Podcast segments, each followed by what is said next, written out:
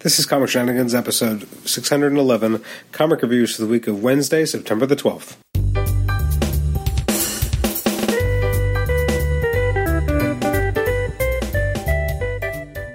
Welcome to the Comic Shenanigans podcast. I'm your host, Adam Chapman. This is episode 611. It's our comic reviews episode for releases from the week of Wednesday, September the 12th. Uh, this is going to be a short episode. I haven't had a chance to read a lot of the books that came out so far. I'm recording this on the 14th, so I'm trying to get ahead of the game for once before I go on vacation soon. I'm still recovering from a nasty flu slash uh, the remnants of a cold that came right afterwards, so my voice is not quite up to snuff. So I'm a little bit uh, sounding a little bit different than normal. Some of the releases that came out September the 12th include the following books that I will unfortunately not be chatting about today. Amazing Spider Man number 5, new issues of Catwoman, Champions, Darth Vader, Detective Comics, Domino, Exiles, Fantastic Four, Hawkman, Iceman, Infinity Wars, Journey into Mystery, The Birth of Krakoa, Miss Marvel, Old Man Logan, Peter Parker, The Spectacular Spider Man, Plastic Man, Runaways, Suicide Squad, The Flash, Titans, Weapon H, Wonder Woman, and X23. So let's talk about the four books I uh, did have a chance to read. I read Daredevil number 608 which I found a difficult book to uh, wrestle with. It's written by Charles Soule, artwork by Phil Noto. Generally speaking, I think it's a well done book. However, it's the, the, central conceit is kind of a, a weird slash dumb one. Uh, the idea that Mike Murdock has come to life from the, the, the deep recesses of Matt Murdock's mind, thanks to Reader. Uh, they finally get an, an opportunity here to um, get rid of uh, Mike Murdock, but then Matt decides not to do that, which doesn't really make any sense. Um, but the whole comic hinges on him being okay with it and making a decision not to end Mike Murdock's life. And then Mike is going to end up being uh, quite a thorn in Daredevil and Matt's side at some point, as uh, things are probably not going to go well for them. Um, so I'm kind of torn on it because on the one hand I think it's kind of cool and fun and interesting and you know trying something very different that we haven't really seen before, but at the same time it's kind of dumb um, because you know it could have been solved right here with Reader, and Matt makes a decision that maybe doesn't make a lot of sense. So I'm torn because on the one hand I think you know it's it's kind of cool, on the other hand I think it's kind of predicated on a dumb decision that may not make sense for the character to actually make.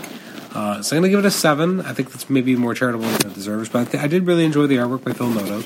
Um, it really helped um, deliver the sense of, of, of, threat and of menace that Mike Murdock really presents. That being said, this story leaves a little bit more to be desired because uh, it's just kind of like there, there are certain um, you have to really suspend disbelief on a bunch of things that maybe it's asking a little too much. Next up is Red Hood and the Outlaws, uh, or I should, I guess it's really technically changed now to Red Hood and the Outlaw, or what's the actual name of this book? Red Hood Outlaw is at least what it says on the cover because it's scratching out and the and the S in Outlaw. Uh, it's the Wrath of Jason Todd, issue twenty six. I really enjoyed this. Um, coming off of last issue, it makes sense to kind of go in this direction. This is Outlaw Part One by Scott Lobdell and Pete Woods and art and cover. Um, this is a very back to basics approach. This is you know Red Hood on a on a bus. They come across someone on the road. He goes to you know it's an FBI agent who's been hunted by a gang, and Red Hood gets involved and has to take out the gang, and probably going to get a lot more involved before uh, before he leaves town. Um, and that's kind of it, you know. And the idea that you know he's he's in town now, and bad things are going to happen, and um, you know, the uh, the outlaw is maybe here to say, and he's got a, a new kind of costume or a different way of looking uh, of that he looks, and I kind of like. Uh, it's not wearing the giant mask anymore, but it's more of just wearing a, like an actual mask in the front, as well as kind of a domino mask. It's an interesting concept. Um, I liked it. I thought it was an enjoyable book. I thought uh, it was a good way to kind of, as a power cleanser, come off of the last kind of 25 issues, which were telling a very different story, and uh, we're telling a different one about a guy who's really in conflict. He doesn't really have a home. He doesn't really know what to do next. I really liked it. I'm going to give it an 8 out of 10. I think it was a solid uh, issue for hopefully the beginning of a whole new direction. Uh, next up is Superman number 3. Uh, this is written by Brian Michael Bendis. Uh, artwork in this issue is by Ivan Reis.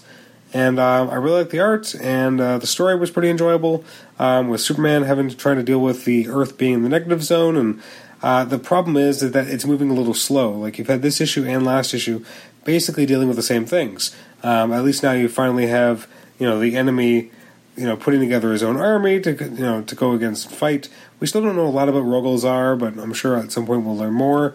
Um, the artwork is great. The story it's not bad by any means. I just also felt like it just didn't move a lot of momentum along. So I think it was a little, you know, kind of was just like moving in place or you know jogging in one spot. I'm going to give it an eight anyway. I do think it was a solid issue, and um, it really highlights a lot of what Bendis is doing with Clark as a person, and I like the internal monologue. I like how Clark has been acting and feeling, and I think that was really on the money. Um, some of the plot I think is a little slow, but for the most part, I'm still invested. I still care. I still like it. I'm going to give it an eight. So, last but not least, we're going to talk about X Men Blue, uh, which I'm, again, it's my favorite of the color books, uh, if that's the way you want to call them. Written by Cullen Bunn, artwork by Marcus, Marcus To. This is Surviving the Experience Part 3, and really this is a reflection issue. You have a young Jean Grey talking to old Jean Grey, which is a really kind of interesting um, idea and concept that we didn't have for most of young Jean's life. Um, ever since she's kind of been brought back to our current continuity because old Jean was dead. So it's really cool to kind of see them um, talk together, and then also get a sense of what the future holds for this character, which is really cool as well. Uh, you have Hank, the two Hanks dealing with. Uh, you know what they're dealing with the fact that you know old Hank is not necessarily a big fan of young Hank dealing with magic, etc. And we see again more about what could happen in the future. We see a little bit more about uh, Time Machine, and I have the two um, uh, Iceman's hanging out together, which is interesting to kind of see how young Hank, sorry, young Bobby's life has changed and what the future has in store for young Bobby. Um, we have the two angels fighting, or not fighting, um, flying together, which is kind of weird too, because you know when we first had young Warren, it was the weird version of future Warren, where Warren was really kind of not really an active part of his personality. He'd be kind of reborn.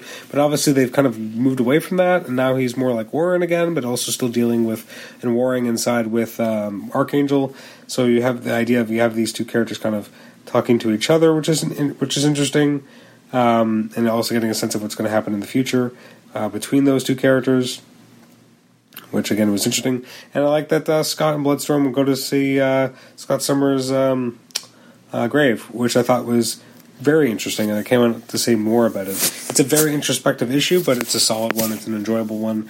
Uh, we're we're getting to near to the end of being able to spend time with the young versions of these characters, and this was the type of issue I like because we really get a sense of who these people are, how their lives have changed, and in some ways what we're going to lose. Um, you know, we're basically going to kill off a version of the characters that, or at least in terms of their memories, everything they've experienced since they've been in the current continuity has to go away. It's you know, it, it can't survive. It's going to be killed.